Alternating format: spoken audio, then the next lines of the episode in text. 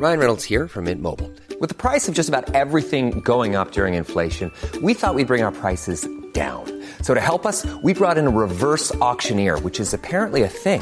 Mint Mobile unlimited premium wireless. Ready to get 30, 30, bit to get 30, bit to get 20, 20, 20, bit to get 20, 20, bit to get 15, 15, 15, 15 just 15 bucks a month. So, Give it a try at mintmobile.com slash switch. $45 upfront for three months plus taxes and fees. Promo for new customers for limited time. Unlimited more than 40 gigabytes per month. Slows. Full terms at mintmobile.com. Hiring for your small business? If you're not looking for professionals on LinkedIn, you're looking in the wrong place. That's like looking for your car keys in a fish tank. LinkedIn helps you hire professionals you can't find anywhere else, even those who aren't actively searching for a new job but might be open to the perfect role. In a given month, over 70% of LinkedIn users don't even visit other leading job sites. So start looking in the right place. With LinkedIn, you can hire professionals like a professional. Post your free job on linkedin.com slash people today. Imagine the softest sheets you've ever felt. Now imagine them getting even softer over time. That's what you'll feel with Bowl and Branch's organic cotton sheets. In a recent customer survey, 96% replied that Bowl and Branch sheets get softer with every wash. Start getting your best night's sleep in these sheets that get softer and softer for years to come. Try their sheets with a 30-night guarantee. Plus, get 15% off your first order at bowlandbranch.com. Code BUTTERY. Exclusions apply. See site for details. Do I have an eating disorder or disordered eating?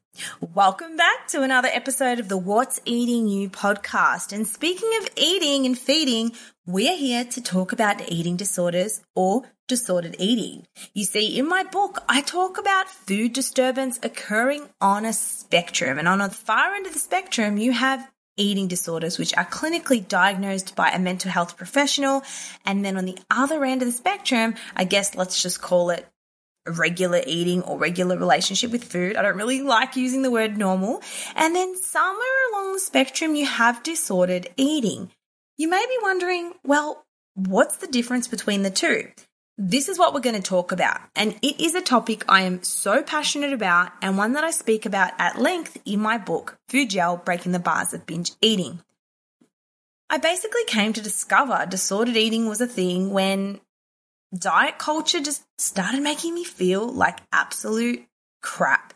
And when we talk about diet culture, I'm talking about growing up in the low fat era, low carb era, low sugar era.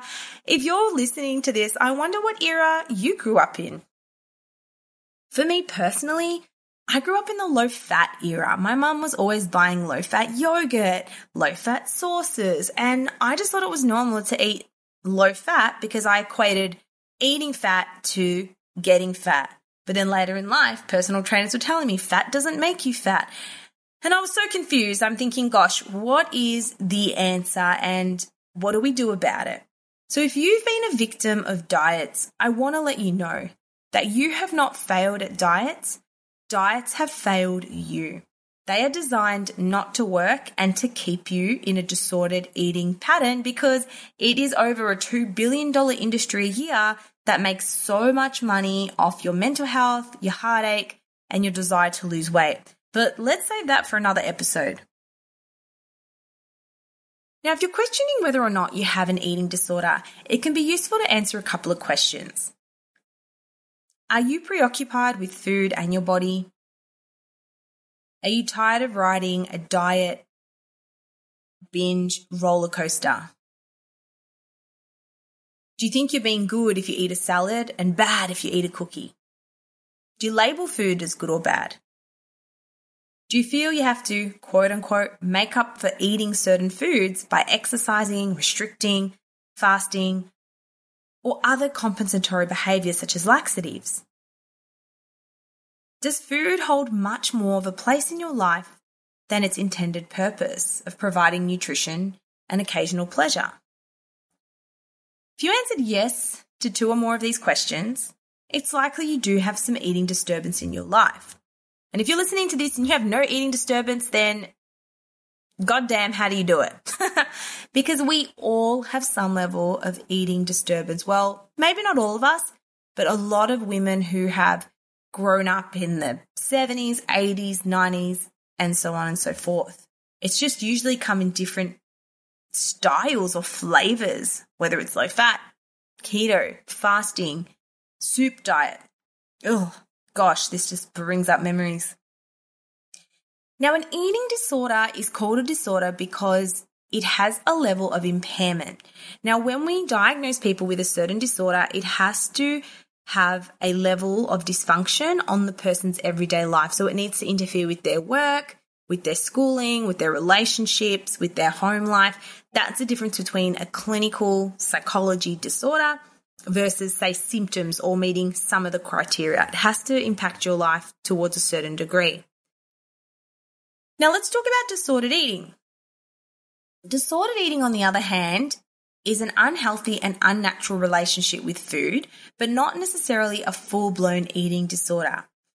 Either way, a preoccupation with food is usually a key indicator. You think about food a lot, you think about your body, you worry about your weight. And I get it. Some people might be thinking, yeah, but Steph, I do need to lose weight. But it's about how you're trying to do that and what you think is healthy versus non healthy. Because there's a lot of unhealthy methods out there that are normalized in today's society. So, disordered eating might start when you're younger, you stop taking food to school. Disordered eating might include eating small amounts of food in front of people. It may be cutting out certain food groups such as fruits or sugars or carbs. It might be eating with the same cutlery or the same plate. It may be having rigid rules around food. I must not eat carbs after night. I need to drink three litres of water before I have breakfast. I should fast until 12 o'clock. Eating disorders and disordered eating are usually categorized by rules. And what happens is when we break a dietary rule, that is what sets off the guilt, the shame, the anxiety, and the vicious cycle. So, what usually happens is we walk around with these rules in our mind I'm going to be good today. See how a labeled food is good or bad? And the minute I eat chocolate, I think, oh no, I've stuffed up. I might as well have the whole block. I might as well eat these donuts. It's okay. I'll start tomorrow. Tomorrow's a new day. Tomorrow's a new day. I'll start my diet. And then restriction leads to binge. And then when you binge, that's it. Tomorrow, I'm going to start a new day. It's going to be all good. That is the cycle, and it is not normal. It is not normal to wake up on Monday and think, I need to start a diet. That's it. I need to lose weight. I want you just to reflect for a minute on where are you at with this now? Do you think you need to lose weight? Have you had a history of dieting behavior? If so, where did that come from? Whoever you learnt dieting behavior from, where is that person at now with their body? Think of the most healthiest or person with the most healthiest relationship with food that you know. Think of someone that seems pretty chill when it comes to food, they eat a good balance, they don't stress about weight. What does that person eat?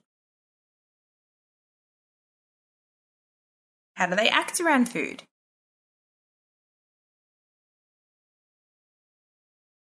And now I want you to think of someone you would consider having a slimmer body type, or someone you know who's quote unquote skinny. What's their relationship with food like?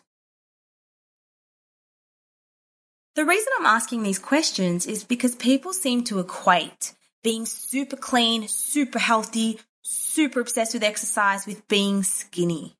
But a lot of the time, when I have these discussions with people, the people they look up to or they think have a healthy relationship with food aren't always what you expect. Similarly, their friends who are perhaps the thinnest are the ones who eat chocolate and wine and indulge on pasta when you would never even dream of eating as much as they do. I really believe in health at any size. And I also believe in it is okay to accept where you're at whilst working on the best version of you, whatever that looks like. You may be wanting to eat a little bit healthier. You may be wanting to drink a bit more water. And that's okay. But what I want to tell you is you can't lose weight from an eating disordered mindset. You can't. They're just two opposing goals. I have so many people who come to treatment and they really want to lose weight, and we have to park that goal. Because losing weight whilst in an eating disorder mindset, it won't happen. Your body has been through so much. If you've gone through dieting or restriction or crazy diets, your body will be trying to find its hunger cues. It'll be trying to achieve a homeostasis state. It will be worried that you're going to starve it again. And you have to heal that before you consider any behavioral changes or body weight changes, etc. The final question I want to ask you is who actually tells you that you need to lose weight? Does your partner, your friends, or anyone around you actually tell you, hey, you need to lose weight right now? If the answer is no, who is holding a gun to your head trying to make you lose weight? If you weren't trying to lose weight, what would you be doing? How would you be eating? What would you focus on? These are the deep questions I had to ask myself when I was going through my eating disorder struggles. I actually thought to myself, when does it end? When does it end? When are you going to wake up and say, okay, I'm going to live my life now? And that's a really scary thought. You don't want to be in your 60s worried about eating a muffin at muffin break. That's my secret dream, by the way. I always see like old, cute people eating muffins and coffee at muffin break. And I'm like, I just want that life. what are some of the signs that someone you know or love might have an eating disorder? I get asked this question a lot. There are some warning signs that you can look out for. Skipping meals or eating in a ritualistic manner. If friends are always like, oh, I just ate, or I'm just going to have tea. Limiting more and more foods or entire food groups. So if the people you know are eating very specific foods or they're cutting out certain foods or seems they're getting very restrictive, sneak eating is a big one. Secretive eating or eating extremely large amount of foods in private. And I'll talk about binge eating in another episode. Avoiding social events with family or friends. This is a big one. The fear of binging or breaking a dietary rule stops people interacting with family and friends at social events. Any signs of purging, laxative use, diet pills, excessive exercise, if people go to the bathroom frequently after eating, if they're not eating in front of you. And don't be afraid to talk about it or ask. I understand that asking someone who may have an eating disorder can be very triggering. However, sometimes not asking at all means it just goes left unnoticed. And you can come from a place of curiosity and understanding and say, look, I'm noticing you're cutting a lot of foods out. Is everything okay? I'm worried about you. You know, I listened to a podcast on disordered eating and I really resonated with some of it. And I have noticed a few things they mentioned in you, and I'm wondering, are you okay? At the end of the day, you may just open a door for them to communicate about it. If you want to learn more about eating disorders, you can check out my book, Food Jail Breaking the Bars of Binge Eating. You can grab a copy on Audible on a free trial too, so you don't even have to pay. Or if you want a signed copy that comes in an eco friendly bag, you can grab that from my website and enter the code MINDFOOD20 to get a discount. Either way, know that there's no such thing as the perfect relationship with food. We'll go into more detail on this in another episode. Take care and remember to eat your lunch today. Hey, it's Paige DeSorbo from Giggly Squad. High quality fashion without the price tag? Say hello to Quince. I'm snagging high end essentials like cozy cashmere sweaters, sleek leather jackets, fine jewelry, and so much more. With Quince being 50 to 80% less than similar brands. And they partner with factories that prioritize safe ethical and responsible manufacturing. I love that. Luxury quality within reach. Go to quince.com slash style to get free shipping and 365 day returns on your next order.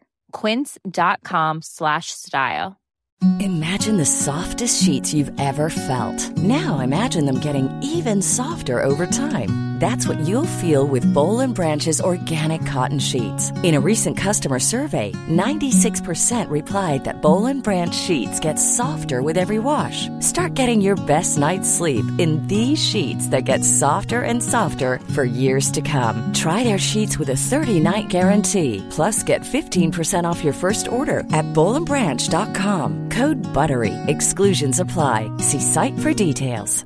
Hi, I'm Daniel, founder of Pretty Litter. Did you know cats tend to hide symptoms of sickness and pain? I learned this the hard way after losing my cat, Gingy. So I created Pretty Litter, a health monitoring litter that helps detect early signs of illness by changing colors, saving you money and potentially your cat's life. Pretty Litter is veterinarian developed, and it's the easiest way to keep tabs on your fur baby's health right at home. Go to prettylitter.com and use code ACAST for 20% off your first order and a free cat toy. Terms and conditions apply. See site for details.